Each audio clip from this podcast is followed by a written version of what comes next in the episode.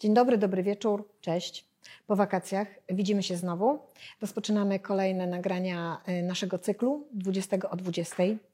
Dzisiaj spotykamy się w zupełnie nowym miejscu i jest nam niezmiernie miło, bo swoje gościny udostępnili nam Ania i Janek Hernik, Hernikowi, jeżeli to się odmienia. Aniu, przepraszam, nie uzgodniłam tego z Tobą, ale mimo wszystko wiecie, o kim mówię, bo bardzo często wspominałyśmy tutaj o nich oni teraz potrzebują bardzo dużo dobrej energii, więc błagam Was, wysyłajcie do nich dobrą energię. Trzymamy za Was bardzo mocno kciuki. Jesteśmy myślami z Wami. I jeszcze raz Wam bardzo dziękujemy za to, że możemy tutaj dzisiaj nagrywać e, naszą rozmowę. Oczywiście ze sprzętem nasz nieodzowny Kasper Fotos, e, czyli Kasper Kędzierski. A moją gościną dzisiaj jest osoba, na którą bardzo długo czekałam, ale nie tak, że ona odmawiała. Nie, nie, nie. Ja po prostu dojrzewałam do tego spotkania. Mam ogromną tremę Witam serdecznie, Weronika Kobylińska. Cześć Małgosiu, jestem naprawdę zaszczycona zaproszeniem do tego programu. Nie wiedziałam, że tyle musiałaś na mnie czekać, ale cieszę się, że się nam wreszcie udało spotkać. Dziękuję Weronika, naprawdę dziękuję, że przyjęłaś zaproszenie. Mm, niektórym przypomnę, powiem właściwie, nie przypomnę, e, Weronika Kobylińska e, no jest absolutnie znaną postacią w naszym świecie fotografii.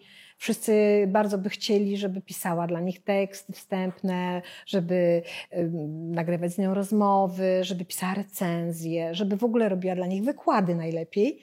Tak cudownie opowiada o fotografii, ma tak ogromną wiedzę. Weronika jest absolwentką. Weroniko, jesteś absolwentką Uniwersytetu Warszawskiego, kierunek Historia Sztuki. Tak jest. Ale też jesteś doktorantką, mogę tak powiedzieć? No już doktorą. Doktorą. Już doktorą, tak. Doktorą. To znaczy, doktorantką jest się podczas całego tego procesu pisania rozprawy zakończysz? doktorskiej, a kiedy zostaje ona szczęśliwie sfinalizowana, to wtedy można już się szczycić tym stopniem doktora. No widzicie, całe życie się człowiek czegoś uczy. Twoją pracą była praca o fotografii międzywojennej, właściwie awangardzie fotografii międzywojennej. Wyjaśnij proszę, na czym, na czym polegał temat tej twojej pracy, bo to dość ciekawe. Y, cóż, moja książka, która jest wynikiem tej pracy mhm. wieloletniej, badawczej i, i researchu między innymi prowadzonego w Budapeszcie y, i w Kecskemét w Muzeum Fotografii Węgierskim, jest poświęcona problemie definiowania awangardy w kontekście polskiej fotografii, bo o ile świetnie wiemy, czym jest awangarda, kiedy myślimy o malarstwie, o rzeźbie, o tyle, kiedy próbujemy to uchwycić w kontekście fotografii, nie jest to do końca oczywiste. I stawiam w, w książce, która jest owocem tej, tej pracy doktorskiej, e, pytanie, czy po prostu każdy fotomontaż, prawda, który gdzieś sytuujemy mhm. na lata 20 i 30, z definicji jest awangardowy, ale w książce, która, no właśnie, tak jak wspomniałam, jest efektem e, rozprawy doktorskiej, nie tylko o fotomontażu i fotokolażu można znaleźć informacje, e, więc bardzo serdecznie zachęcam do lektury, bo tam więcej mogłam poświęcić czasu na takie szczegółowe dywagacje, historyczne odniesienia. E, jest tam wiele mm, odnośników do ówczesnej prasy, do publikacji z tego okresu, do wypowiedzi samych fotografów i fotografek, co jest ciekawe, jak oni podchodzili do, e, mhm. do tego zagadnienia. Mm, więc wszystkie te, mam nadzieję, odpowiedzi na pytania udało mi się jakoś zawrzeć w książce i zaproponować swoją jakąś własną odpowiedź na to pytanie. Książka jest do kupienia, słuchajcie, jest dostępna, można ją kupić bardzo łatwo w sieci, ale też wiem, że można ją Y, u Was, czyli? Y, w Fundacji Archeologia Fotografii mamy bardzo obszerny księgozbiór i, i czytelnię, więc serdecznie zachęcam, żeby skorzystać bezpłatnie u nas w siedzibie na ulicy Chłodnej 20 w Warszawie. Będzie nam zawsze bardzo miło, jeżeli ktoś z czytelników czy czytelniczek mhm. do nas zajrzy. No widzicie, przy okazji y, macie zaproszenie do Weroniki i do jej e, teamu. Polecam serdecznie. Natomiast obecnie e, Wiem, że studenci uwielbiają i studentki, bo byłam sama świadkiem e, na wystawie. E, już mówię o jakim, jakiej uczelni mówię, mam na, jaką uczelnię mam na myśli. Weronika, e, wykładasz w Łodzi na filmówce. Tak jest. Szkoła Filmowa w Łodzi to jest wyjątkowe miejsce i bardzo się cieszę, że mogę je współtworzyć. Jest tam naprawdę niesamowita atmosfera. Studenci studentki, osoby studenckie są niesamowicie zaangażowane w takie tworzenie naszego środowiska, w wystawy, wydarzenia, oprowadzania.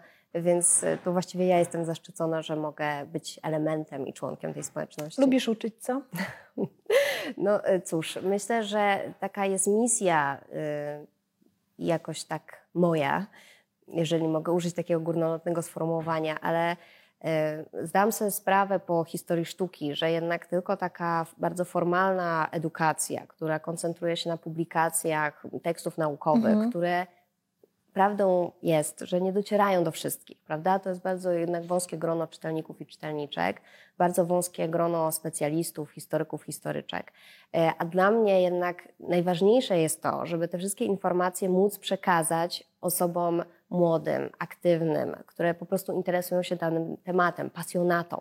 E, Więc dlatego jakby jest wspaniała ta materia uczenia, bo możemy mieć taki żywy dialog o tym, Mhm. e, co się zbadało, co się widziało, e, jakie są nasze refleksje i przede wszystkim, że jest to wzajemne, że nie tylko ja coś daję i mogę zaoferować pewną tezę czy hipotezę, e, pewne jakieś moje spostrzeżenia, ale że mogę od razu dostać feedback. I dlatego naprawdę uczenie w Szkole Filmowej w Łodzi jest dla mnie wyjątkowe, bo tam mamy jednak żywiołowe dyskusje, mamy taką wymianę intelektualną, która jest nie do przecenienia.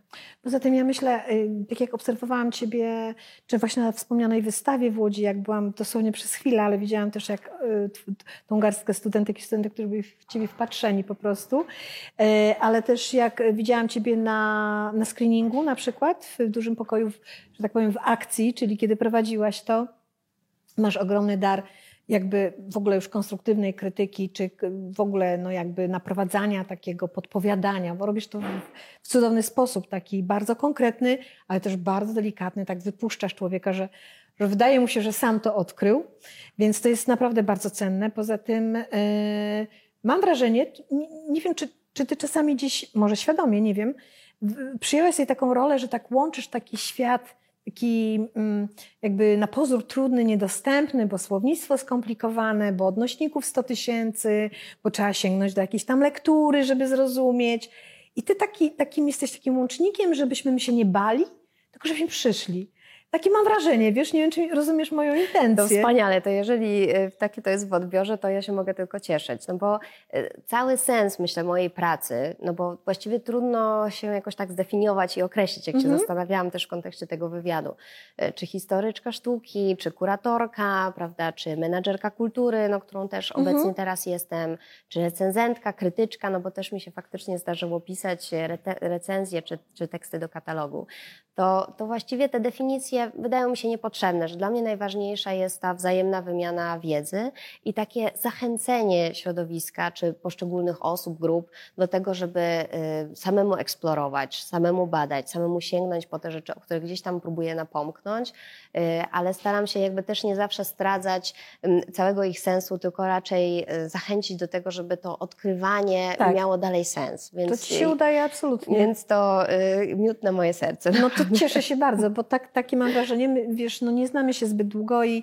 e, tyle, co obserwowałam Ciebie i czytałam, to jesteś taka, jak już naprawdę nie rozumiem, to już wiem, że jak Weronikę przeczytam, to ja już naprawdę nie będę się bała i zrozumiem. E, Może to brzmi dziwnie, ale czasami potrzebujemy. Ja mam też takie przekonanie, że często sami narzekamy, że w galeriach nie ma ludzi, że nie zachodzą, nie oglądają, ale też właśnie stworzenie takiego no, takiego otwarcia drzwi po prostu, takiego pokazania, hej, tu jest po ludzku, tu naprawdę nie ma fafarafa i bonton i tak dalej, chociaż jest bardzo rzeczowo i bardzo na temat, ale może być normalnie, więc to ci się absolutnie udaje, to w ogóle super. Cieszę się. No ja generalnie wy, wyznaję tę ideę, że rozmawiać o sztuce możemy wszyscy. Mm. Każdy, każda z nas. E, I to, że to pojęcie jest jakoś onieśmielające, jest totalnym jakimś naszym tutaj społecznym błędem No i, i ślepą uliczką. Więc jakby już nawet nie myśląc tylko stricte o fotografii, ale w, W ogóle. ogóle o kulturze Mhm. wizualnej, prawda? To jest coś, co może być inspirujące, co może być naszą pasją, hobby, e, nie tylko Mhm. naszym zawodem, który wykonujemy na co dzień. W związku z czym, no, dlaczego zachowywać to w jakiejś takiej hermetycznej formule, tak? Wydaje mi się to e, zupełnie nie sprawdzać i, i cieszę się, że te książki, które obawiałam się troszeczkę, że są jednak tak mocno okraszone przypisami, bibliografią, odnośnikami, e, że mogą trochę onieśmielać e, czytelników, czyte, czytelniczki, ale jeżeli mimo Wiesz wszystko co, po nie się już w nie sięgnęłaś, wczytasz, to... to nagle zauważasz, że to nie jest taki suchy odnośnik, jak z, z reguły jest w książkach, że tam jest data, wydawnictwo i szukaj sobie, radź sobie, tylko ty przepięknie tam tłumaczysz w tych y, opisach, wiesz, tak naprawdę po ludzku, że aż się chce czytać nawet te, wiesz, bo nie wiem, czy tak miałaś w szkole, ale ja generalnie zawsze unikałam odnośników. To była ostatnia rzecz, którą chciałam czytać. A, a jednak tutaj y, w tej książce akurat mm, wciągnęłam się po prostu, jak zaczęłam czytać. Boże, jakie ciekawe historyjki, dlaczego nie są tam u góry, tylko tu na dole, ale dobra, okej, to było zamierzone. Ale wiesz, jeszcze wrócę do tego wątku, bo on się tak zupełnie przypadkiem tu rozwinął, mm, bo absolutnie nie mamy zaaranżowanego, zaaranżowanej kolejności, zupełnie idziemy inaczej niż mi sobie powiedziały. Y, Wiesz, ja, jak, jak, jak mówiłaś o tym, że możemy dyskutować o sztuce i w ogóle o sztuce, nie tylko o fotograficznej, to też nie wiem, czy się zgodzisz ze mną. Uważam, że przez to, że często osoby, które są w jakiś sposób onieśmielone, być może tym, że nie wiem, no, mają może jakieś słabe punkty, jeśli chodzi o, o, o świadomość swojego wykształcenia na przykład, bo tak też bywa, prawda, że nie wiem, jest y, zupełnie nie w kierunku artystycznym, w ogóle nie po drodze mu. Ja na przykład uważam, że kurczę, no ja chyba nawet wolę takich widzów, bo jak żyje się w takiej swojej bańce artystycznej, to trochę się jakby mówię o sobie, trochę jakby mam wrażenie głuchnę na to, co świat do mnie mówi. A ci normalni, Boże, źle użyłam określenia, nie normalni, ci ludzie, którzy po prostu jakby nie są z tej bańki, czasami jak przyjdą, obejrzą i wyrażą swoją opinię i nawet gdyby ona była w pewny, na pierwszy rzut oka jakby dla mnie nieprzystawalna, nieprzyswajalna, to jednak ona we mnie zapada, ja zaczynam się zastanawiać i to jest dla mnie taki świeży powiew i ja, ja jeszcze bardziej sobie cenię takich ludzi, którzy do tej pory mówią, nie, nie wchodzę, bo to za wysokie progi na moje nogi, ja nie rozumiem sztuki, ja nie jestem po, po, po sztuce, ja nie, ja nie skończyłem żadnego kierunku, ja nie maluję, nie fotografuję i tak dalej. Chodźcie do nas, macie świetne, świeże przemyślenia. To wy jesteście mówię o sobie, moim ratunkiem, bo ja już się zamknęłam w jakiejś banieczce. Ciekawa jestem, jakie ty masz na ten temat zdanie. Czy, czy tacy ludzie są potrzebni? Nam? Boże, to głupie, głupie, co powiedziałam, potrzebni, ale w sensie... Jak wiesz, przebiega ta relacja no prawda, właśnie. między tymi światami? No na pewno są tu napięcia, na pewno są tu tarcia, tak? zwłaszcza sztuka współczesna, która no, jest bardzo intelektualna, Mhm. bardzo hermetyczna, no, jest bardzo dużym wyzwaniem i myślę, że mm, na barkach takich osób jak ja spoczywa upowszechnianie jej, Tak. em, sprawianie, żeby była przyjemna, żeby była, nie widzę w tym problemu, żeby sztuka była też rozrywką, prawda? Mhm. My się boimy tego słowa, od razu kojarzymy to z jakąś kulturą popularną, a nie z czymś właśnie wysokim, ale ostatnio jako Fundacja Archeologia Fotografii braliśmy udział w takim przedsięwzięciu, które się nazywało Kercelak, było to Święto Woli, gdzie były rozstawione bardzo różne kramy, stanowiska, był taki cały jarmark, festiwal, e, teatr dla dzieci i między innymi byliśmy my. I to było niesamowite, jak jakby było takie pragnienie wiedzy osób mieszkających na Woli, żeby się dowiedzieć, co to jest za instytucja, gdzie ona jest ukryta, bo w sumie tak nie jest to takie oczywiste, jak się przechodzi ulicą Chłodną. E, Faktycznie możemy tam czasy, czasami troszeczkę zaginąć. E, I te osoby były bardzo zainteresowane samą nazwą, na przykład czym jest archeologia fotografii, skąd to się wzięło. E, I ten dialog z, ze wszystkimi uczestnikami tego przedsięwzięcia, głównie mieszkańcami, mieszkankami Woli, no był niesamowity i pokazywał, że sens takich NGO-sów, takich instytucji jak nasza fundacja, jak najbardziej jest znamienny, jest potrzebny, dlatego że jest y, takie łaknienie kultury, łaknienie pięknych obrazów, Mhm. prawda, i mądrych obrazów, które nie tylko są estetycznie wysmakowane, ale które jeszcze mają jakieś przesłanie albo które mają jakieś informacje. E, Jakby było ogromne zainteresowanie naszym stanowiskiem, seriami wydawniczymi o No dawnych fotografkach, e, zdjęcia starej Warszawy, często zniszczonej przez wojnę, ale nie tylko, e, obiektów architektonicznych. E, Więc naprawdę taki kontakt z osobami, które nie są z naszego środowiska, tego e, stricte gdzieś e, fotograficznego, jest, wydaje mi się, niezbędny. I wtedy, kiedy to zrozumiemy, wszystko jedno, czy jako artyści, czy jako twórcy kultury, czy menadżerowie kultury, tym lepiej, bo jakby wszyscy wtedy jako społeczeństwo, jako wspólnota, prawda, będziemy korzystać z tego dobra, z tego dziedzictwa, bo po co ono jest? No jakby po to, żebyśmy korzystali z niego wszyscy. Tak, poza tym ci ludzie, którzy tam do Was przyszli, zakładam, że dają też takie poczucie, ej, jesteśmy potrzebni, jednak chcą ludzie nas y, pracować z nami, rozmawiać, oglądać i tak, czerpać, po prostu czerpać. Ja, ja tylko y, nawiążę, bo nie powiedzieliśmy o tym, powiedzieliśmy, że wykładasz na, na filmówce, a skupiłyśmy się tak naprawdę na Centrum Archeologii i Fotografii.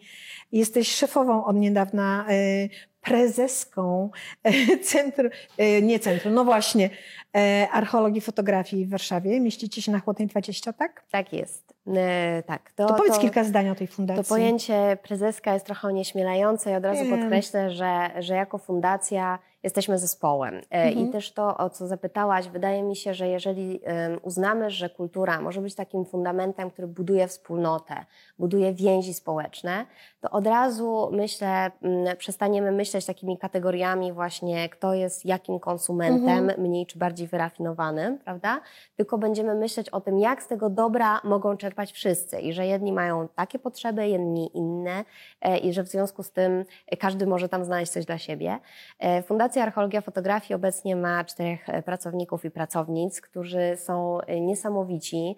E, Więc bardzo serdecznie chciałabym im teraz podziękować, e, to znaczy Kamili Kobus, która jest wiceprezeską fundacji, e, Katmi Smuladze, która jest specjalistką do spraw digitalizacji oraz Mikołajowi Chmielińskiemu, który jest specjalistą od spraw archiwalnych i też w ogóle koordynatorem bardzo wielu przedsięwzięć, które u nas mają miejsce, bo właśnie takie instytucje jak nasze, małe, skromne, które Mhm. walczą o dotacje, nie mogą funkcjonować bez wzajemnego zrozumienia, empatii i takiego poczucia właśnie, że to, co robimy, y, ma jakiś głębszy sens i pe- pewnego poczucia misji, że właśnie to udostępnianie, bo może powiem od razu, No czym właśnie. fundacja się zajmuje. Czym się zajmuje? Bo to Właśnie jest to ta być drugie tajemnicza. Tak. nazwa Archeologia Fotografii. E, Fundacja istnieje od 2008 roku. Ja opiekuję się nią, dopiero od niedawna, ale tutaj dzięki bardzo zasłużonym poprzednim zarządom mamy kilkanaście kolekcji pod naszą opieką w tej chwili.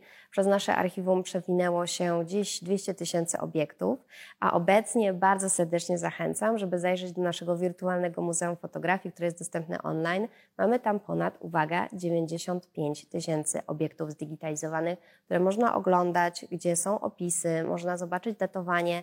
Też będziemy bardzo wdzięczni, dlatego że mamy świadomość, że jako taki mały, intymny zespół nie Mhm. zawsze jesteśmy w stanie dotrzeć do wszystkich danych.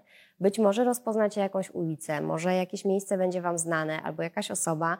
Zawsze chętnie przyjmujemy też taki feedback i y, informację zwrotną od kogoś, kto y, kojarzy dane miejsce, gdzie gdzieś tam przebywał y, i nagle się okazuje, że jesteśmy w stanie dokonać dodatkowych tutaj badań takich o charakterze archiwalnym i uzupełnić te zapiski, które mamy w tej chwili.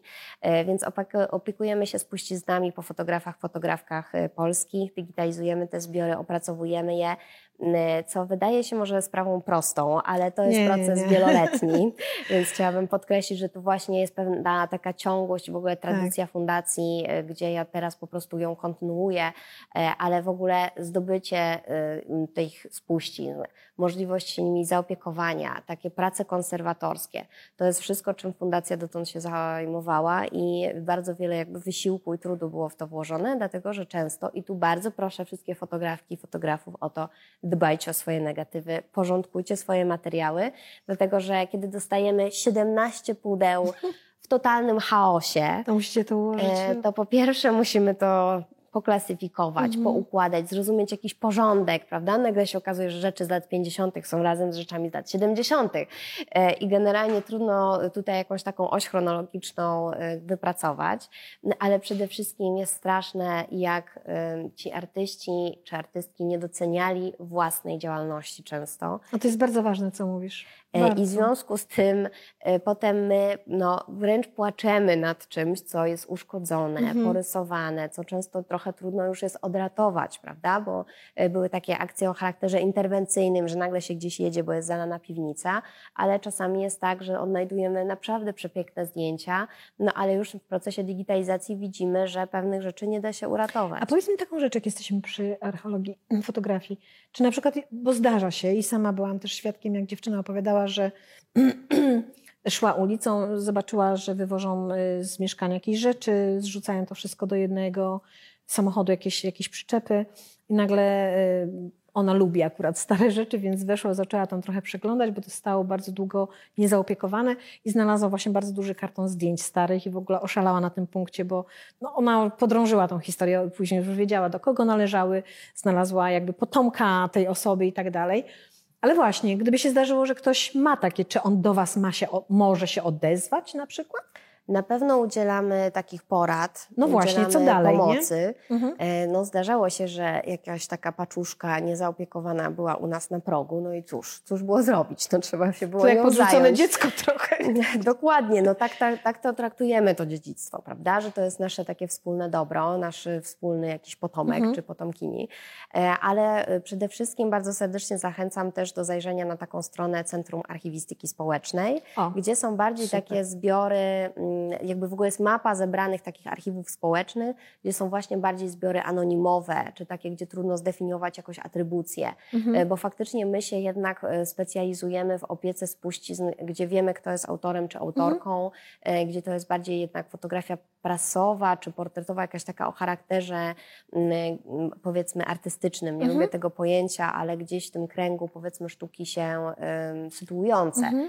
Podczas gdy takie zbiory, o których mówisz, to często są właśnie gdzieś takie archiwa, które Clement Cheroux nazywa wernakularnymi, tak? czyli takie domowe, amatorskie, Mhm. y, więc trudno niestety, żebyśmy jako fundacja y, każdą taką kolekcją się To zaopiekowali. też wymaga środków oczywiście, nakładów finansowych. Dokładnie. No, bo bądźmy szczerzy, to nie jest tak hopsasa, ale to cenne, co mówisz, że właśnie możecie po prostu poprowadzić ewentualnie.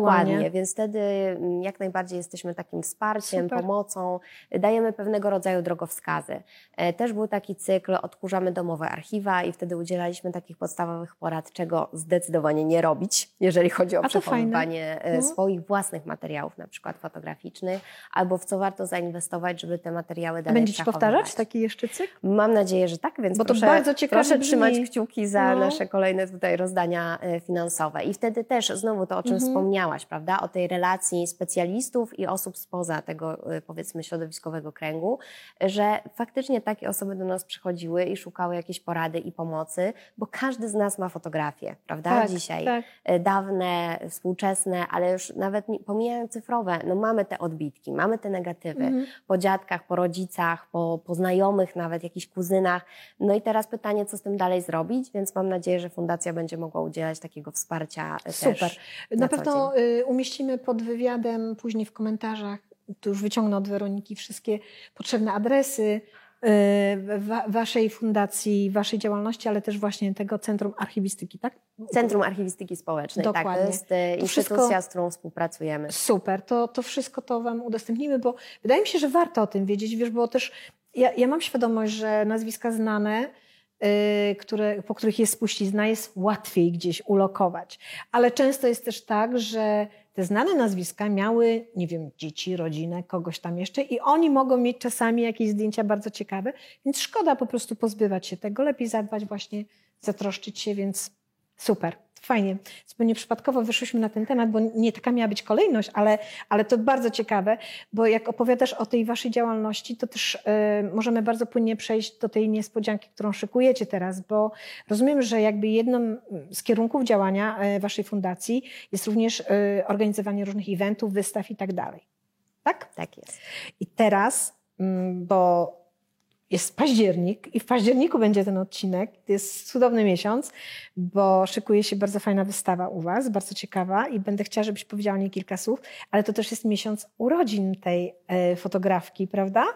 Więc wszystko ładnie się e, Splotło. zbiegło. No. Tak, tutaj masz na myśli wystawę zatytułowaną Mhm. e, Fabryka złudzeń, fotografię Danuty Rago, którą otwieramy 26 października, ale wystawa będzie czynna aż do 10 grudnia. Powiedz coś więcej o tej wystawie, bo mnie, mnie osobiście bardzo zainspirował życiorys tej kobiety i w ogóle dlaczego ona? Skąd to się wzięło? Y, Staramy się systematycznie robić tak, że po zdigitalizowaniu pewnego zbioru, po jego opracowaniu, kiedy potrafimy już określić jakoś datowanie, tematykę tych zdjęć, prawda, może dokopać się do, do tytułów autorskich albo gdzie te zdjęcia były publikowane, w jakim kontekście, y, żeby to miało jakiś owoc w postaci oferty dla po prostu naszych odbiorców i odbiorczyń i naturalnym takim narzędziem naszym komunikacji z publicznością jest wystawa, więc bardzo serdecznie zachęcam. 26 października mamy otwarcie na Chłodnej 20. E, Wystawa będzie do 10 grudnia. E, Więc to jest taka nasza naturalna, powiedzmy, koncepcja. koncepcja, tak? że po opracowaniu mamy jakąś taką ofertę szeroko rozumianą edukacyjną dla wszystkich, bo są oprowadzania kuratorskie, są oprowadzania z tłumaczeniem na polski język migowy, a także takie oprowadzenia sensoryczne dla osób z dysfunkcjami wzroku. E, więc e, staramy się, żeby po kolei każdy artysta i artystka mieli takie swoje miejsce i swoją przestrzeń na, na pokazanie swoich prac w naszej galerii. Niemniej tutaj warto zaznaczyć, że to będzie tylko i wyłącznie wycinek jej bogatej twórczości. Jednak te kilka dekad aktywności y, reportażowej, ale też takiej fotografii, którą nazwalibyśmy reklamową, bo w tamtym czasie używano sformułowania fotografia użytkowa, które dzisiaj jest totalnie nieprzystające, dlatego że spokojnie te zdjęcia mogłyby być dzisiaj na okładce Woga. Y, serdecznie zachęcam, bo część już można podejrzeć w naszym wirtualnym Muzeum Fotografii, już część e, zbiorów RAGO udostępniamy z poprzednich lat, ale ten proces właściwie dopiero zaczęliśmy, dlatego że e, to archiwum pozyskaliśmy w październiku 2020 roku, czyli w końcówce tamtego, e, tamtego roku i teraz mamy dosłownie kilka lat, kiedy dosłownie byliśmy w stanie się troszeczkę przez to przegrzebać, troszeczkę to poklasyfikować, bo to jednak są pudła pełne wiedzy, pełne skarbów, ale potrzeba rąk, żeby je wszystkie przejrzeć. Wystawa jest zatytułowana Fabryka złudzeń z kilku względów. No właśnie, Może dlaczego? pozwolę sobie zdradzić bardzo, bardzo, skąd bardzo ten proszę. tytuł. E, Otóż Danuta Rago zrobiła taką wręcz kanoniczną e, sesję produktową dla Fiata 126P. E, Więc to pojęcie fabryki od początku gdzieś nam towarzyszyło, ale też warto zwrócić uwagę, że zarówno w fotografii kolorowej, jak i czarno-białej Rago fotografowała te wielkie przestrzenie przemysłowe, te ogromne fabryki. Jakby cały ten, ten monumentalny PRL faktycznie w tych zdjęciach był. Zresztą, jak wiemy, od innego spadkobiercy, przepraszam, od innego artysty, z którego archiwum mamy, to znaczy Harry'ego Weinberga, no jakby był to taki naturalny temat, w którym tym, tym okresie lat 60., 70. XX wieku się pojawiał. Więc te fabryki jakby cały czas są gdzieś obecne. To, co było dla mnie niesamowite ja- jako kobiety, gdzie widzę, że Rago się przebiła w tym zmaskulinizowanym świecie fotografii i była jedną naprawdę z niewielu kobiet, e, które tyle osiągnęły w fotografii prasowej, było niesamowite, że często ona fotografowała kobiety w tych zakładach, szwalniach, gdzieś przy komputerach, e, takich no- nowoczesnych bardzo maszynach jak na tamten okres, że to zazwyczaj są kobiety w tych kitlach, w takich laboratoryjnych strojach. To są niesamowite zdjęcia, no troszeczkę jak z takiej seksmisji jakby jest ten dla mnie ten, ten obraz, jest to naprawdę niesamowite. E, Więc ta fabryka jako pojęcie e, było dla nas gdzieś takim punktem wyjścia, że to jest częsty motyw w jej twórczości. A Dlaczego złudzeń? Dlatego, że te zdjęcia reklamowe Rago są właśnie taką, takim przedsmakiem pewnego luksusu, czy taką obietnicą prestiżu. One są kolorowe, pokazują młodych ludzi, e, dzieci czy kobiety w takim w kwiecie wieku, prawda, w takim rozkwicie, E, ale jednak mamy świadomość już dzisiaj, patrząc z pewnej perspektywy takiej stało, nie? Że jednak te produkty zazwyczaj były trudno dostępne, Tak. prawda? Albo cały ten, e, ta narracja o uzyskaniu 300% normy jednak była bardzo rozbuchana. E, I te produkty no, nie były aż tak e, atrakcyjne jednak, tak luksusowe, tak dopracowane jak to, co było na, na zachodzie, czy też po prostu były trudno dostępne, tak? Więc to jest z jednej strony te, te złudzenia, ale nie tylko ten system socjalistyczny ona obserwuje z taką pewną dozą nieufności, ale pokazujemy świetną sesję, wręcz powiedziałabym taką streetową, bardzo nowoczesną, jak na- naprawdę wygląda jak to ze współczesnego Instagrama. E, zdjęcia z Nowego Jorku z lat 60., gdzie ona obserwuje po prostu ulicę, taką wielką aglomerację i jej codzienność. I są tam osoby na ulicy żebrzące, są osoby gdzieś w metrze e, zapatrzone w te wielkie billboardy, które obiecują amerykański sen, który tak naprawdę nigdy się nie może jakieś. nie może się spełnić. Więc te dwa światy wydawałoby się sobie obce, to znaczy PRL i USA, fotografie prasowe i reklamowe, zderzamy razem w tej jednej przestrzeni, żeby pokazać, jak bardzo heterogeniczny jest to e, dorobek, jak bardzo bogaty, zróżnicowany, jak wiele tam jest wątków. I oczywiście mamy świadomość, że to jest dosłownie przedsmak tego, co jeszcze w tym archiwum Rago y, możemy znaleźć, ale żeby właśnie jakby zachęcić Czyli wy jeszcze ją... całej, całości nie opracowaliście? Absolutnie nie. To jest 17 pudeł, to jest, są setki zdjęć, setki materiałów. E, Rocznie digitalizujemy gdzieś 2000 obiektów danego artysty czy artystki i to i tak jest kropla jakby w morzu potrzeb. Tak? Więc tutaj mamy świadomość, że jeszcze wiele jakichś niespodzianek może na nas czyhać. A proszę jeszcze zwrócić uwagę, że równolegle robimy takie badania no jednak historyczne czy kontekstowe, to znaczy śledzimy, kartkujemy wszystkie tomy perspektyw, dlatego że Rago e, nie tylko publikowała w tym czasopiśmie, ale też była kierowniczką, Kierowniczką, działu no. fotoreporterów. Więc śledzimy, które zdjęcia są Rago w danym okresie w, w tym czasopiśmie. On często jej zdjęcia są na okładkach, czasami ma rozkładówki na kilka stron e, i staramy się właśnie, uda się na wystawie pokazać e, takie zdjęcie przed jej kadrowaniem, jego kadrowaniem, zanim je opublikowała, z docelowym jakby już umieszczeniem Masa czasopiśmie. pracy.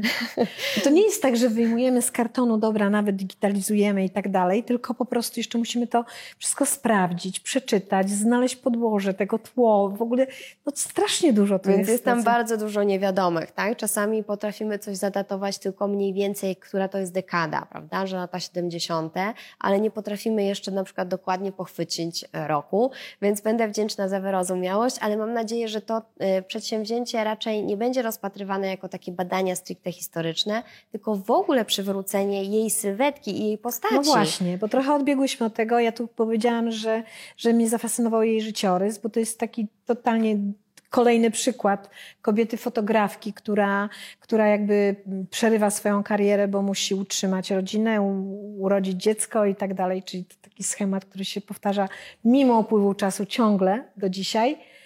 A, a tak pięknie później znowu wróciła. Ona przecież i, i, i- w, w Spafie była y, chyba szefową, tak? Dobrze pamiętam. Była prezeską, jak Była prezeską okręgu właśnie. warszawskiego. Chyba do potem 95 roku? Była skarbniczką y, bardzo długo. W Długo. chwili Nie No właśnie, pomnę, też nie pamiętam nie pomnę dokładnie. daty, ale to jednak była pełna kadencja, gdzie ona y, no, starała się y, zrealizować wiele przedsięwzięć, bo w tym czasie SPAW y, zrealizował kilka wystaw, których ona doglądała, między innymi Tadeusza Wańskiego, więc też była taka świadoma przeszłości, No historii, właśnie. fotografii, jakby starała się przypomnieć ważne postaci. Ona redagowała y, też katalogi, które tym wystawom towarzyszyły, więc no takie społecznikowskie też zaangażowanie w y, całe to stowarzyszenie jak najbardziej jest obecne w jej życiorysie i w jej biografii.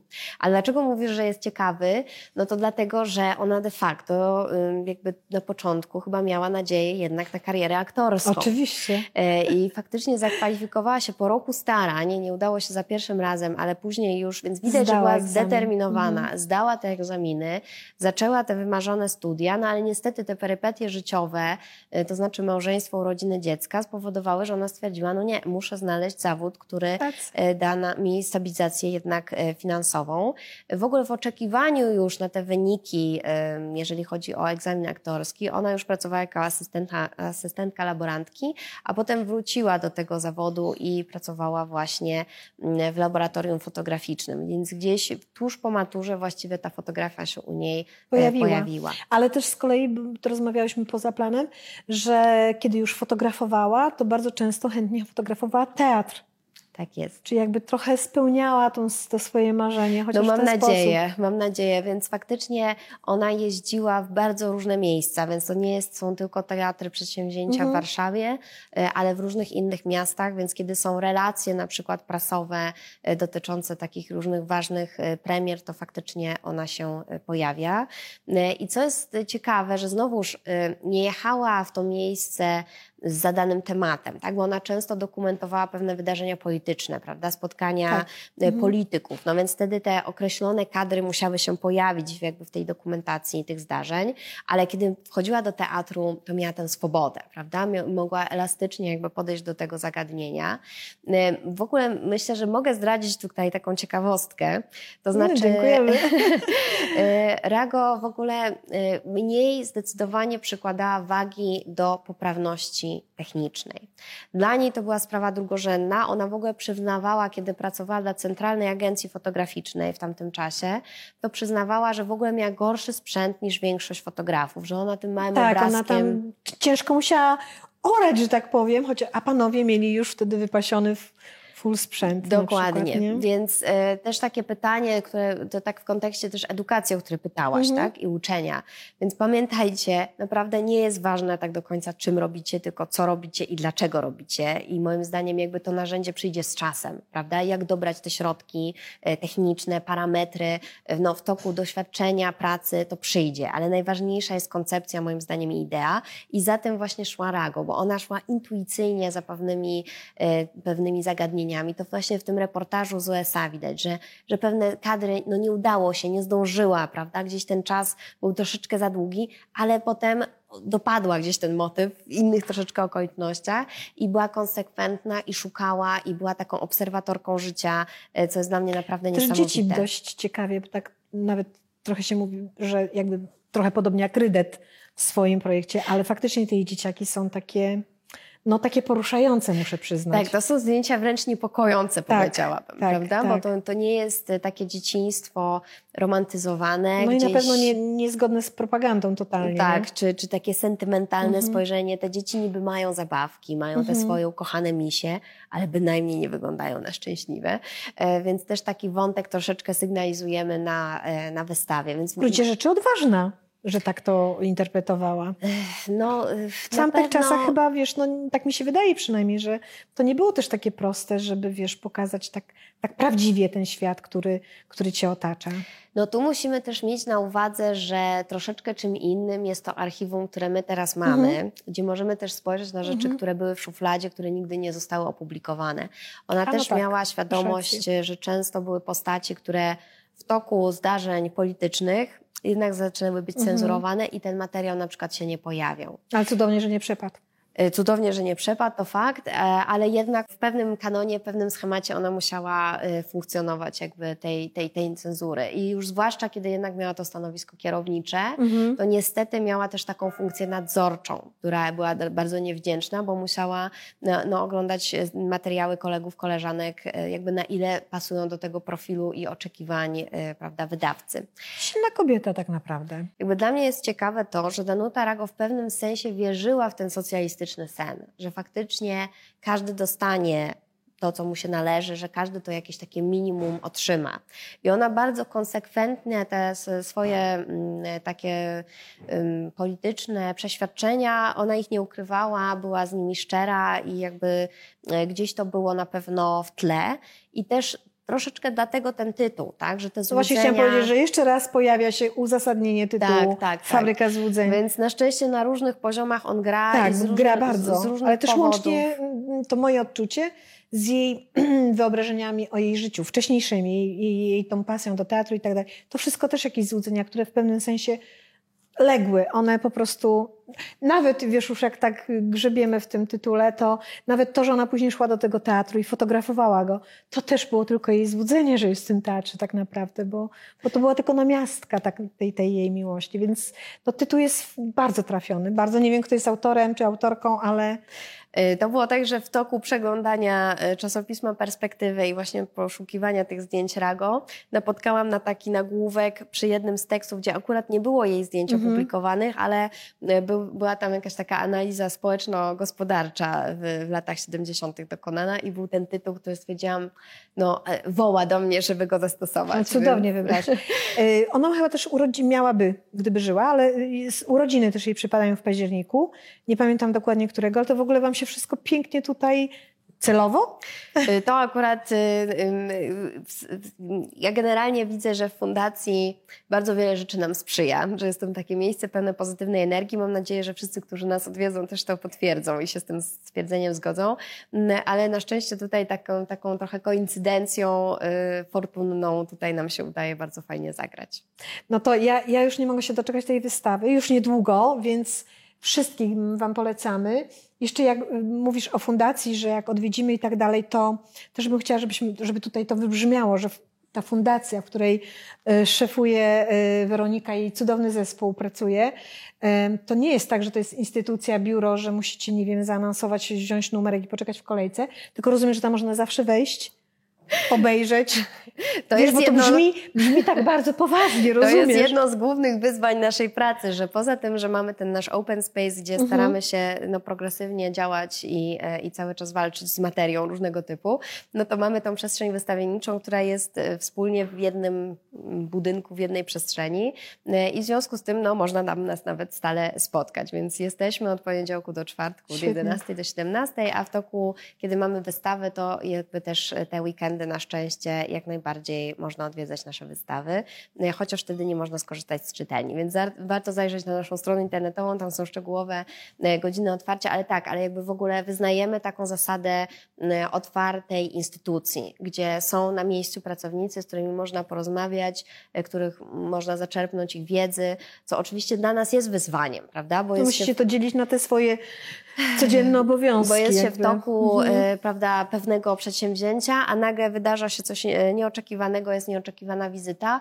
ale to jest też piękne, prawda, że, że możemy się spotkać z drugim człowiekiem i faktycznie z nim o tych zdjęciach e, porozmawiać. Więc jest to dla nas wyzwanie, ale też zasadnicza wartość tej formuły Fundacji Archeologia Fotografii, tak jak ją wypracowały poprzednie zarządy. E, Też tutaj bardzo dziękujemy Biuro Kultury Miasta Stołecznego Warszawy, że nas stale wspiera i dzięki temu dofinansowaniu właśnie możemy na przykład udostępniać przestrzeń czytelni. Brzmi naprawdę to fantastycznie i to nie tylko dla nas tu miejscowych, mówię dla nas, bo akurat tak się składa, że my jesteśmy z Warszawy, ale, ale wasza siedziba nie mieści się tak aż bardzo daleko od centralnego na przykład, więc jeżeli macie moment na przesiadkę, to już nie idźcie do tego plastikowego sklepu z kawą, czy to jak tam baru z kawą, tylko po prostu idźcie tam, bo warto zajrzeć i spędzić czas w oczekiwaniu na, na, dalszy, na dalszą podróż. Naprawdę ja, ja sama biję się w piersi.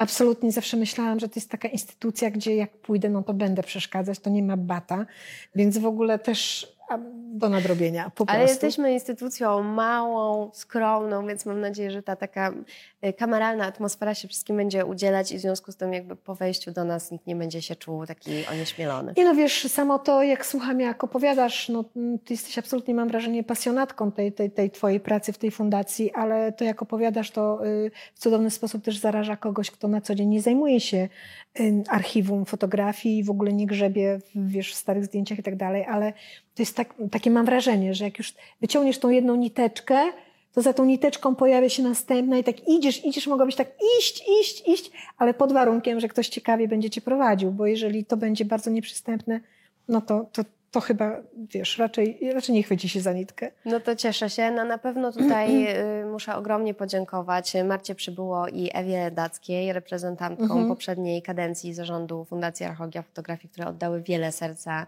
e, tej instytucji. One mnie też zaraziły pasją do, do fundacji. Miałyśmy okazję wcześniej wiele razy współpracować, prowadzić razem taki dyskusyjny klub fotograficzny e, i jakby to zaangażowanie i ten taki żywioł, który się pojawił w fundacji i który ja dostrzegłam właśnie dzięki dziewczynom, e, no teraz staram się kontynuować, więc no dziękuję im też za zaufanie, że, że zechciały mnie jakby tutaj widzieć na, tak, jako taką swoją następczynię.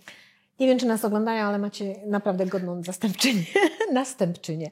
E, A powiedz mi, was można gdzieś wspierać? Bo wiesz, no, czasy są fatalne dla NGO-sów, więc... Zawsze chętnie przyjmiemy darowiznę, ale można też u nas zakupić książki, więc e, nasze wydarzenia są bezpłatne. Tak jak wspomniałam, e, oprowadzania, jakby staramy się to dotować z tutaj funduszy miejskich, żeby nie obarczać tymi kosztami naszych uczestników i uczestniczek, ale gdyby ktoś był zainteresowaniami publikacjami na temat Zbigniewa Dłubaka, Marka Piaseckiego, e, czy w ogóle polskich fotografek, które właśnie dokumentowały Warszawę, mamy piękną książkę kronikarki do kupienia. E, Wszystko jest u nas w A czy ofercie ta książka też jest u was? Bo to jest taka druga E, twoja To książka. jest zupełnie inne wydawnictwo, Okej. więc niestety to nie jest Fundacja powiemy Fotografii, tylko słów. zachęta, więc tego akurat nie można u nas dostać, ale można skorzystać z czytelni. Czyli też tam jest, w czytelni. W jakimś, w jakimś No to już chyba tak. lepszej reklamy nie ma, tym bardziej, że y, jak słyszycie, można tam zawsze przyjść i zawsze dopytać, zobaczyć, pogrzebać, posiedzieć, poczytać. W ogóle jest super miejsce, więc ja też nadrobię to, obiecuję. No i czekam na tą wystawę o Danusi, bo to naprawdę brzmi im- imponująco. Wiesz, ja nie ukrywam, że od ciebie pierwszej się dowiedziałam o, o, o niej i jak mi powiedziałaś o tym, to zaczęłam właśnie też trochę szukać w necie, nawet y, rozmawiać z osobami, które gdzieś Spafie może miały okazji z nią się minąć. E, ty dzisiaj powiedziałaś, że jej portret wisi w ogóle tam w, w Spafie, w, w biurze, gdzie księgowość ma swoje miejsce, więc ogląda nas na pewno sporo osób stamtąd, więc możecie sobie zobaczyć ten portret, jak tam bywacie. No to ja też, wiesz, jak um, usłyszałam, że ona szefowała y, temu związkowi, który ma tak, tak długoletnią tradycję i to jest, no, nie ukrywajmy, to już chyba 46, tak mi się wydaje, już nie pamiętam dokładnie od kiedy jest SPAW, ale bardzo męski świat w ogóle, wówczas zwłaszcza, no teraz już jest lepiej, ale, ale kiedyś, no mimo wszystko, no, trzymała to w garści, prowadziła, więc no jestem cała podekscytowana i fajnie, że on przyniósł wam te zdjęcia. Bardzo, a kto wam w ogóle przyniósł? Bo nawet chyba tego nie syn, powiedzieliśmy. e, Syn Danutyrego, więc O, jesteśmy mu super, bardzo wdzięczne za super. to, że, że udało mu się zebrać tę spuściznę i nam ją e, przekazać. A skoro wspomniałaś o związku, to też e, bardzo dziękuję Związkowi Polskich Artystów Fotografików, dlatego że dzięki kwerendom w archiwum SPAW też udało się pozyskać pewne dodatkowe dane. Cudownie. I kilka takich smaczków vintage Będzie. właśnie steczek powinno być, więc bardzo dziękuję. Z kolei w y, produkcji nas wspiera Studio Bank, więc też tutaj bardzo ogromne podziękowania, bo faktycznie każde takie przedsięwzięcie to jest praca zespołowa, to Mm. jest koalicja bardzo różnych podmiotów, więc jestem bardzo zobowiązana i wdzięczna za to ogromne wsparcie, które dostaję z bardzo różnych miejsc. Czy wasze wystawy jeżdżą po Polsce? To jest coś, co bardzo bym chciała wprowadzić, więc to, że No, o to zapytałaś, super. to jest kolejny przykład na to, że myślę, że warto. Bo to prawda? rozumiem są gotowe, później, które można przeszmontować gdzie indziej, przenieść gdzie No indziej. więc właśnie tak myślimy o realizacjach związanych z Danutą Rago, żeby tę ofertę przedstawić jako coś takiego edukacyjnego Cudownie. dla różnego typu ośrodków. No to jeżeli nas słuchają galerie, które, z którymi jesteśmy między innymi zaprzyjaźnione, no to Weronikę bardzo łatwo będzie znaleźć, więc Zapraszam do kontaktu. super, fajnie, to, to super, bo też wyjdziecie do innych miast, bo zawsze, ja, wiesz, jak rozmawiam z dziewczynami, z fotografkami, to one mają taki, no tak, tam w Warszawie to się tyle dzieje po prostu, a u mnie, też jak ta nasza wystawa jeździ, to takim moim marzeniem jest w ogóle, żeby kiedyś nawet rzadziej jeździć do dużych miast, tylko jeździć po tych małych, bo, bo oni faktycznie tam mają trochę trudniej, bo, bo rzadziej coś zagląda, więc yy, no to fajnie, że wasza wystawa pojeździ. No, Ale jesteśmy przy SPAF-ie. Tak. Skończyłaś SPAF. Tak, to było niesamowite doświadczenie. Jestem naprawdę bardzo wdzięczna e, temu studium SPAW. Ja pamiętam do dzisiaj e, zajęcia z Basią Sokołowską, e, z Andrzejem Zygmuntowiczem, z Tomaszczukiem, z Pawłem Żakiem. Jakby to było naprawdę inny świat, dlatego że to robiłam równolegle do teorii, do historii sztuki, którą Mhm. robiłam na uniwersytecie, no, gdzie jednak chodziło o datowanie dawnych obiektów, o stwierdzenie, co to za artysta, jakąś tam analizę ikonograficzną, ale rzeczy dawnych. I bardzo mi brakowało y, jakiegoś powiewu świeżości, jakiegoś innego medium. I dla mnie to było naprawdę otwarcie nowych horyzontów. I do dzisiaj pamiętam takie jedno zdanie, które padło w studium SPAW. Nie każdy z Was musi koniecznie robić zdjęcia, ale dalej możecie zostać w tym obszarze. I to było dla mnie naprawdę Wziąłeś sobie do serca, co? E, tak, motto stwierdziłam, nie, no jest tylu wspaniałych fotografów, fotografek, ja, nie, ja nie, się do tego nie nadaję. Jakby No ale poczekaj, fotografowałaś, musiałaś fotografowałam, ale jakby uznałam, że są osoby, które robią to zdecydowanie lepiej i lepiej operują obrazem, żeby opowiedzieć pewne treści. I są w tym fenomenalne i w związku z tym to absolutnie nie jest moje miejsce, a ja wolę być taką akuszerką pewnych projektów, jakby je wspierać, właśnie napisać do nich tekst Pomagasz im przychodzić na czy, świat. do, czy doradzać, prawda, gdzieś, gdzie to też jest z drugiej strony trudne, bo chcesz jako dydaktyk czy dydaktyczka, żeby ta osoba wyraziła siebie, prawda, swoje idee, więc przedstawiasz jakby wachlarz możliwości czy rozwiązań, ale odpowiedzialność za ten wybór e, trzeba zostawić artystce czy artyście. I to jest dla mnie zawsze trudne, że starasz się nie za bardzo narzucić pewną taką swoją koncepcję, prawda, zwłaszcza w, szkole filmowej, gdzie, gdzie uczysz, e, no jednak chcesz, żeby te młode talenty same się wypowiedziały.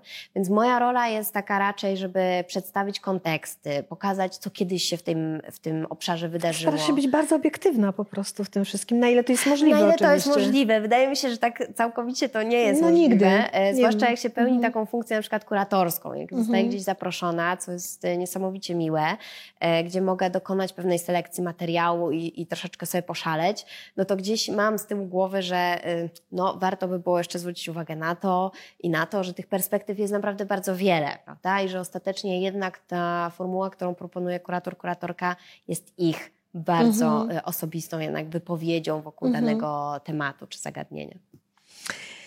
Czyli nie powiesz, co fotografowałaś. I nie pokażesz nam pewnie. Nie, to na pewno nie. No, to, tak myślałam. To, to nie, to już gdzieś, u, y, gdzieś totalnie zniknęło, ale do dzisiaj pamiętam, jak y, Stasio Fitak pomagał mi w plamkowaniu odbitek i to było, y, to było piękne doświadczenie i w ogóle doświadczenie w ogóle ciemni, jakby pracy, zrozumienie warsztatu. Dla mnie to było fundamentalne, myślę, na mojej dalszej drogi związanej z fotografią, żeby nie pisać tylko o fotografii jako o obrazie, Mhm. Który jest płaski i który wisi na jako ścianie procesie w ogóle całym. tylko jako przedsięwzięciu, które ma swoje niuanse, Mhm. prawda, które ma pewne swoje zawirowania, gdzie strasznie dużo rzeczy w tej ciemni może się wydarzyć, więc to było dla mnie Ale to też wydaje mi się, ta wspaniałe. wiedza teraz ci bardzo pomaga, kiedy pracujesz właśnie nad, no choćby właśnie nad Danusi. Więc wszystko No, pięknie się układa, no, myślę. Bardzo ładnie się to wszystko uzupełnia. Wiesz, to jest sztuką też, y, tak jak ciebie słuchałam, powiedzieć sobie, okej, mogę fotografować, ale nie muszę. Mogę zostać w tym świecie, w innej roli. To jest, to jest, to jest super w ogóle, że, że jakby, bo wiesz, wbrew pozorom, no, ja też tak uważam, no nie każdy musi być od razu artystą, praktykiem, że tak powiem. Chociaż proszę bardzo, nikt nie, nikomu to nie jest y, zabronione. Ale y, takich ludzi jak ty właśnie, jak, jak tw- twoja, twoja rola, czy twojego zespołu jest niezbędna wręcz, bo wydaje mi się, że je, no, dobra, wydaje mi się, że każda sztuka, czy to będzie spektakl, czy to będzie fotografia, czy to będzie obraz, ona potrzebuje przegadania, porozmawiania o tym, przeżycia przez kogoś innego, nie tylko przez artystę, tylko jeszcze, żeby artysta mógł posłuchać, co inni na ten temat mają do powiedzenia.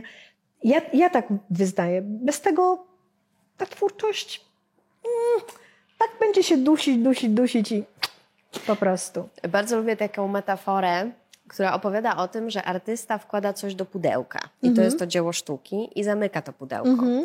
No i teraz do momentu, kiedy to pudełko jest zamknięte, nikt do niego nie zajrzy, no to prawda jest taka, że to dzieło jest troszkę martwe, prawda? Ono nie wchodzi w dialog ze współczesnością, ono ani nie prowokuje, ani nie cieszy, Mhm. e, prawda? Ani nie daje żadnej radości. A w momencie, kiedy my, jako odbiorcy, odbiorczyni, otwieramy to pudełeczko i dodajemy do tego dzieła coś od siebie, no to to jest piękne, bo Tak. wtedy ten dialog e, międzypokoleniowy, nawet jeżeli od tego artysty nas dzieli kilka stuleci czy kilka dekad, prawda?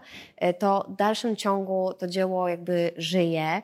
Ono się przegląda w nas tak naprawdę. To jest pięknie też. Maria No. Poprzęcka kiedyś powiedziała, że te obiekty, które wiszą w galerii, które są za szybą, to my się w nich odbijamy i to jest też pewna taka Dopełnienie metafora. takie, nie? Dokładnie. Dokładnie tak. Piękne to jest akurat. Teraz zupełnie inaczej można oglądać właśnie obrazy w galerii czy fotografii. No dobrze, dobrze. To już wiemy, że też skończyłaś studium, nie pokażesz nam zdjęć. W porządku.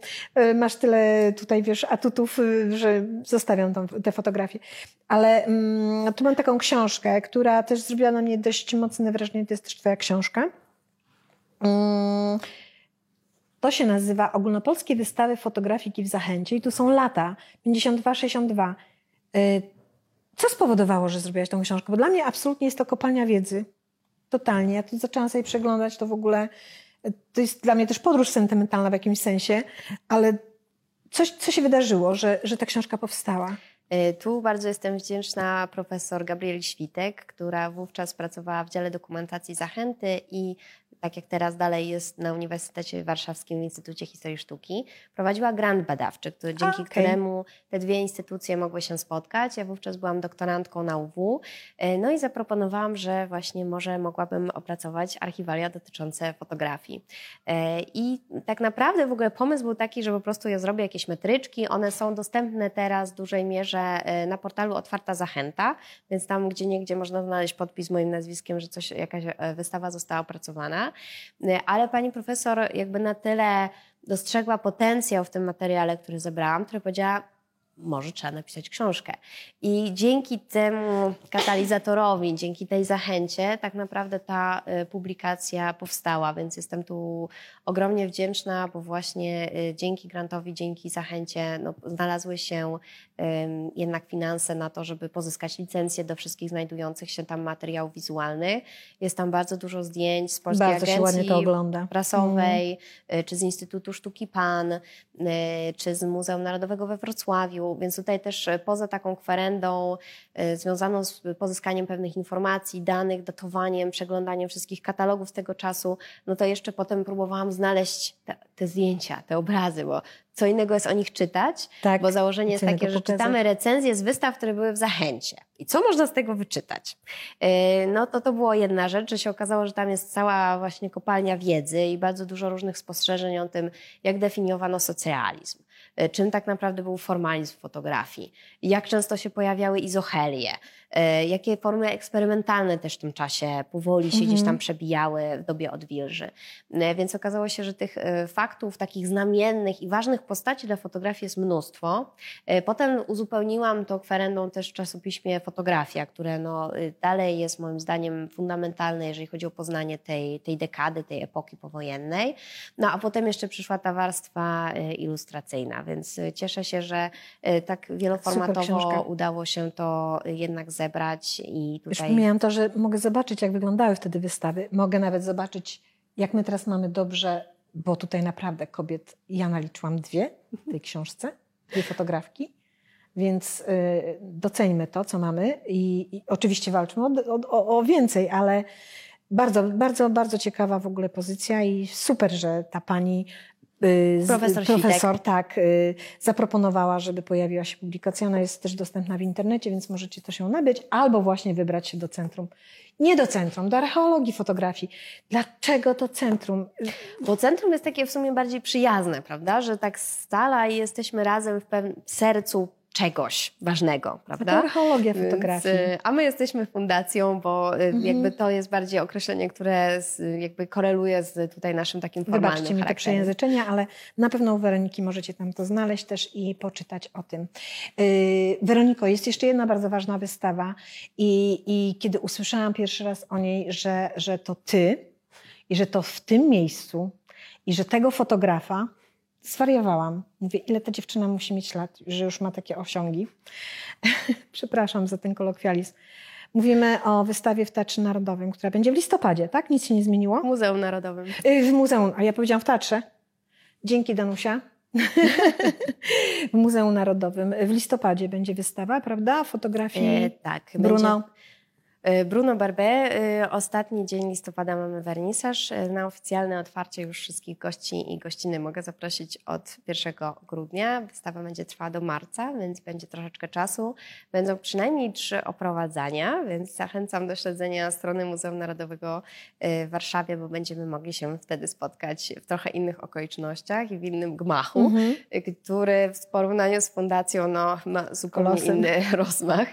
E, No, jestem bardzo zaszczycona, że muzeum zechciało mnie zaprosić jako taką zewnętrzną kuratorkę do, do współpracy. Tutaj ta wystawa jest współkuratorowana przeze mnie z wdową po e, Bruno Barbé, z panią Caroline Barbé. Współpracujemy, byłam na kwerendzie w Paryżu e, i w takim e, toku wspólnego poszukiwania starałyśmy się wybrać jakby zdjęcia tutaj na wystawę. Czyli to muzeum wpadło na pomysł tej wystawy?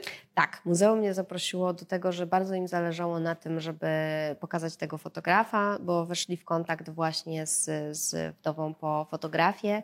Zresztą w ostatnim czasie jego ekspozycje były pokazywane i w Paryżu, i w Chinach, w naprawdę dosyć znamienitych ośrodkach wystawienniczych, więc to zwróciło uwagę Muzeum Narodowego, że no, warto by było coś takiego współczesnego Mhm. pokazać. E, Ktoś może się zastanawiać, dlaczego w ogóle Muzeum Narodowe no pokazuje taką fotografię. No, I to jest świetne pytanie, y, więc jeżeli pozwolisz, to, No, to bardzo udzielę na nie odpowiedzi. Otóż y, w Muzeum Narodowym, jak zapewne większość z nas się orientuje, no jednak mamy takie obiekty o dużej skali, powiedziałabym, trochę onieśmielające. Mamy galerię średniowieczną, mamy galerię Tak. malarstwa polskiego, więc te wszystkie najważniejsze obrazy dla naszego tutaj e, kanonu polskiego malarstwa e, mamy właśnie w tej instytucji. No ale powstaje pytanie, czy pewne motywy, czy pewne rozwiązania wizualne potem pracują i są obecne w ogóle w pewnej szerszej świadomości takiej ikonograficznej, prawda? Czy pewien sposób operowania na przykład kolorem był kiedyś w malarstwie, a jak to teraz jest w fotografii. ach, to to E, I drogo. Bruno Barbé jakby, y, y, jakby zasłynął tym, że jako jeden z pierwszych reporterów związanych z Magnum zaczął robić zdjęcia kolorowe. I wykorzystywał Kodachrome 2. E, I w ogóle mój pomysł na tę wystawę jest taki, żeby pokazać, że on był niesamowitym kolorystą, który poza tym, że potrafi dostrzec ten tak zwany e, decydujący moment. I poza tym, że ma mnóstwo też czarno-białej, bardzo interesującej tak, fotografii. Tak jest. E, to, że jednak miał ogromną wiedzę na temat kanonu malarstwa, na temat historii sztuki. Tak, to prawda. On no. wielokrotnie powoływał się na Matissa, na Delacroix, na, naprawdę takich właśnie malarzy, którzy myślą barwą, jak ona definiuje kadry, jak ona definiuje pewną narrację, prawda, że jak coś jest skąpane w tych błękitach, to też inaczej interpretujemy tak. niż jak jest w cieplej palecie. Tak. Więc takie otwarcie, jeżeli mogę już troszeczkę tak zdradzić kulisy tej wystawy, e, otwarcie i wejście w tą wystawę właśnie rozpocznie się takim rozbuchanym E, kolorem, który nam e, oferuje ten fotograf. E, a na samym końcu, więc zachęcam do przejścia jakby przez cały ten labirynt, na końcu będą również te zdjęcia, takie vintage prints, czarno-białe, no, które już są intymne, inne, ziarniste, często bardziej też brutalne w swojej narracji, tak. bo na przykład mhm. opowiadają o, o, losach uchodźców, mhm. więc to są już dużo jakby trudniejsze tematy, ale starałam się też myśleć jako kuratorka, żeby to była ekspozycja, którą znowu mogą zobaczyć wszyscy. Rodziny rodziny z dziećmi, e, znajomi z różnymi szkrabami, gdzie wchodzą i na początku wita ich ta feria barw i bardzo ciekawe rozwiązania estetyczne, które wcale nie są pozbawione głębszej treści, tak? ale y, są podane w taki sposób, że każdy z nas może się tym cieszyć. A ta sekcja taka, która ma najwięcej w sobie wyzwań i, i politycznych, i, i formalnych, i pod względem tego, co na tej scenie się znajduje, to jest ostatnia sekcja w takiej będzie e, ciemnej. Trudny był wybór zdjęć? Czy ktoś ci w tym, czy dostałaś jakąś tylko zawężoną pulę, czy jak to, jak to wyglądało? Mm, tutaj pracowałyśmy razem z Karolin. Okay. Moim punktem wyjścia też była taka filozofia zero waste. To znaczy mhm. E, wystawa, która była zatytułowana Pasaże Bruno Barebe, e, była właśnie taką wystawą objazdową, która była też w wielu instytucjach w Niemczech. No i postanowiłam, że szkoda by było z tych zdjęć nie skorzystać, bo faktycznie ten wybór jest świetny i tak naprawdę dlaczego produkować coś zupełnie od zera? Tak? Kiedy no tak. mamy świetny materiał, on jest y, gotowy. gotowy, e, więc to był taki, gdzieś taka baza, do którego stwierdziłyśmy z Karolin, że dodamy taki akcent polski, więc specjalnie na wystawę e, jest wyprodukowanych kilka zdjęć związanych z Polską lat 70., 80., a także Ukrainą, ze względu na tę sytuację, która teraz się dzieje. Jest ciekawe, jak w tamtym okresie Barbie obserwował ten kraj, więc te nasze dwa Czyli kraje dobrze, ja się nie myliłam, razem. bo właśnie widziałam jego zdjęcia, wydawało mi się, że on w Polsce fotografował. Tak, jak najbardziej w Polsce no również. Właśnie. Więc ten wątek polski też się e, Bo wystawa jego chyba jest po raz pierwszy w Polsce, takie mam wrażenie. Tak, no znaczy była wystawa w Domu Spotkań z Historią, gdzie okay. byli najważniejsi fotografowie Magnum i tam troszeczkę zdjęć Było jego, ale indywidualna to jakby pierwsza? Ale pierwsza e, taka indywidualna. No właśnie. No to ja Ci bardzo mocno gratuluję, bo dlatego, że to moim zdaniem to będzie naprawdę interesująca i ważna to wystawa. jeszcze się wstrzymajmy do, do, do premiery. Tak, jak najbardziej. znowuż, y, każda wystawa, pamiętajmy o tym, ci, którzy sami produkują wystawy, czy realizują je, no mają świadomość tego, że zawsze są jakieś ograniczenia, tak? No czy tak. finansowe, czy kubaturowe, y, czy pewne takie niuanse. Kompromisy to pierwsze imię. Treściowe, no. w związku z tym zawsze to jest... Mhm pewien kompromis w stosunku do naszej wymarzonej wystawy, więc y, tu na to trzeba zwrócić uwagę, ale starałam się też jakby właśnie wzbogacić tę ekspozycję i uzupełnić o takie wątki, które nie są e, może oczywiste, które właśnie nie były obecne trochę na mhm. zachodzie, więc mam nadzieję, że i poprzez scenografię, którą bardzo ciekawą zrobiły lotne studio do tej wystawy, jak i poprzez stosowny komentarz w audioprzewodniku, no udało się tę wystawę wzbogacić o pewne nowe aspekty, więc też zachęcam zachęcam.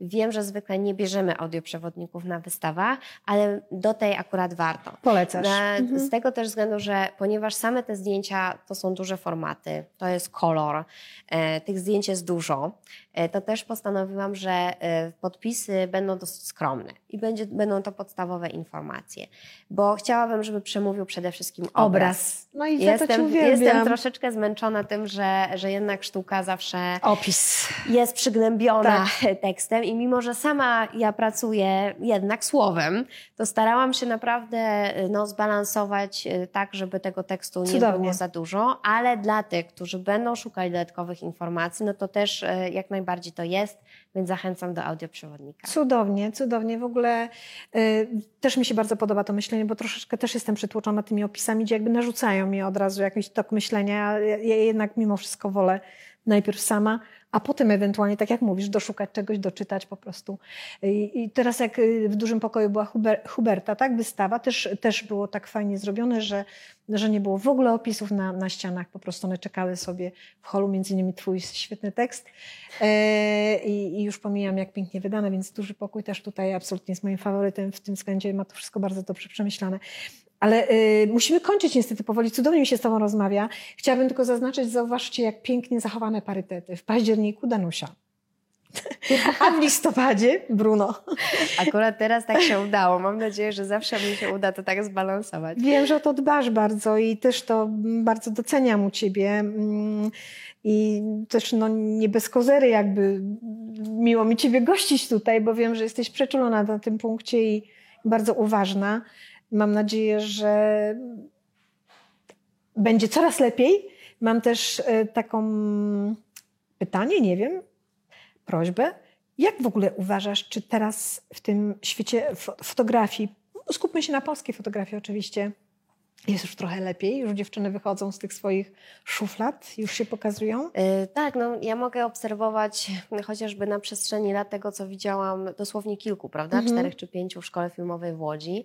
Y, No to widzę, że te osoby, które zaczynały bardzo tak nieśmiało, y, gdzie cały czas podkreślały, że to jakieś początki, że Mhm. projekt jest rozgrzebany, niedokończony, prawda? Mhm. Jest dopiero w toku, y, to są coraz bardziej widoczne, są coraz bardziej widzialne, są coraz bardziej śmiałe, więc na pewno to mnie bardzo cieszy. E, bo taka, rośnie taka determinacja, prawda, do tego, żeby e, się nie zniechęcać, bo, bo wiadomo, że jakby przybicie się w tym świecie jest No niesamowicie jest- trudne. Tak, oczywiście. E, Ale no, w moim przekonaniu te osoby cały czas się starają i, i walczą, więc to, to, to na pewno jest wspaniałe.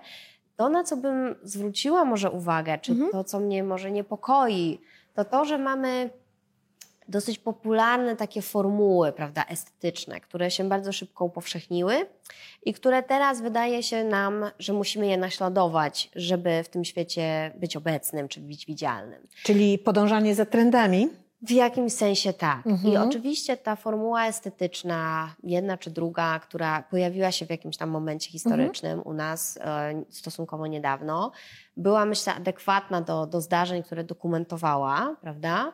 Bo pewne brutalne strajki, prawda? Te wszystkie takie rzeczy reportażowe związane z, z Wymagały tego. kryzysem humanitarnym u nas w Polsce, myślę, że tego wymagały, ale powstaje pytanie, czy naprawdę nie jesteśmy w stanie wypracować czegoś więcej i czegoś, co jest w zgodzie z nami samymi, czego, czegoś, co będzie szczere z naszą indywidualną po prostu wrażliwością.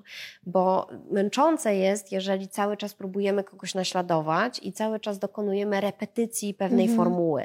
I wydaje mi się, że warto poza tym, że okej, testuję siebie, czy potrafię to zrobić, e, i Dla ćwiczeń, sobie proszę takie, bardzo. prawda, takie wyzwanie, Oczywiście. ale z drugiej strony, że warto e, pomyśleć, czy na pewno to jest formuła, z którą ja się jakby zgadzam, czy taka, która do każdego tematu pasuje. Czy na ten czas ona akurat pasuje, prawda? W którym ja akurat Dokładnie. to robię. I, I wydaje mi się, że warto eksperymentować, że warto w ogóle tę e, przestrzeń edukacji, jaka by ona nie była, czy to są kursy online, czy to jest szkoła, czy to jest jakieś studium, e, czy to jest jakaś takie, takie samouctwo, bo przecież na YouTubie też mamy mnóstwo Bardzo jakichś tutoriali, tak. wywiadów, Mhm.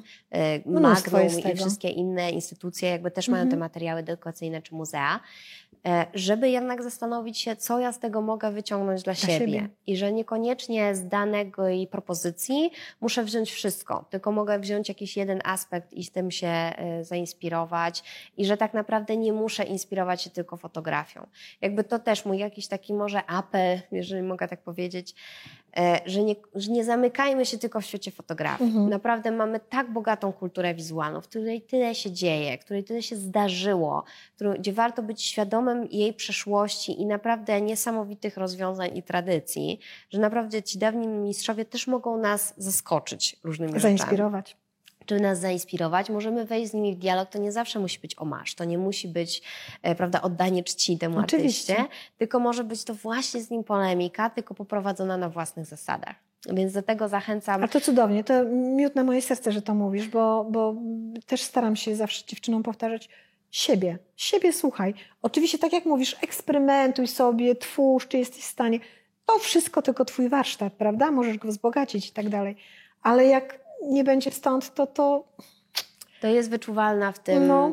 pewna sztuczność, Mhm. czy, czy pewien fałsz. Też trudno nam się broni Mhm. prawda, projektu, z którym tak nie do końca się komfortowo czujemy. Dokładnie. Prawda? To jakby też słychać w takich opowieściach, bo jednak okej, wypowiadamy się jako fotografki obrazem, ale potem no, musimy się jakoś skonfrontować z kuratorami, kuratorkami, prawda, z krytykami, krytyczkami, że y, jednak ta wypowiedź jakaś towarzysząca temu zdjęciu, czy to będzie w formie tekstowej, czy, czy wypowiedzi takiej ustnej, no jest istotna, prawda? I ja gdzieś też rozmawiając z takimi osobami, jakby widzę, na ile one y, się utożsamiają de facto z tym, z tym przedsięwzięciem, więc myślę, że warto być w zgodzie ze sobą.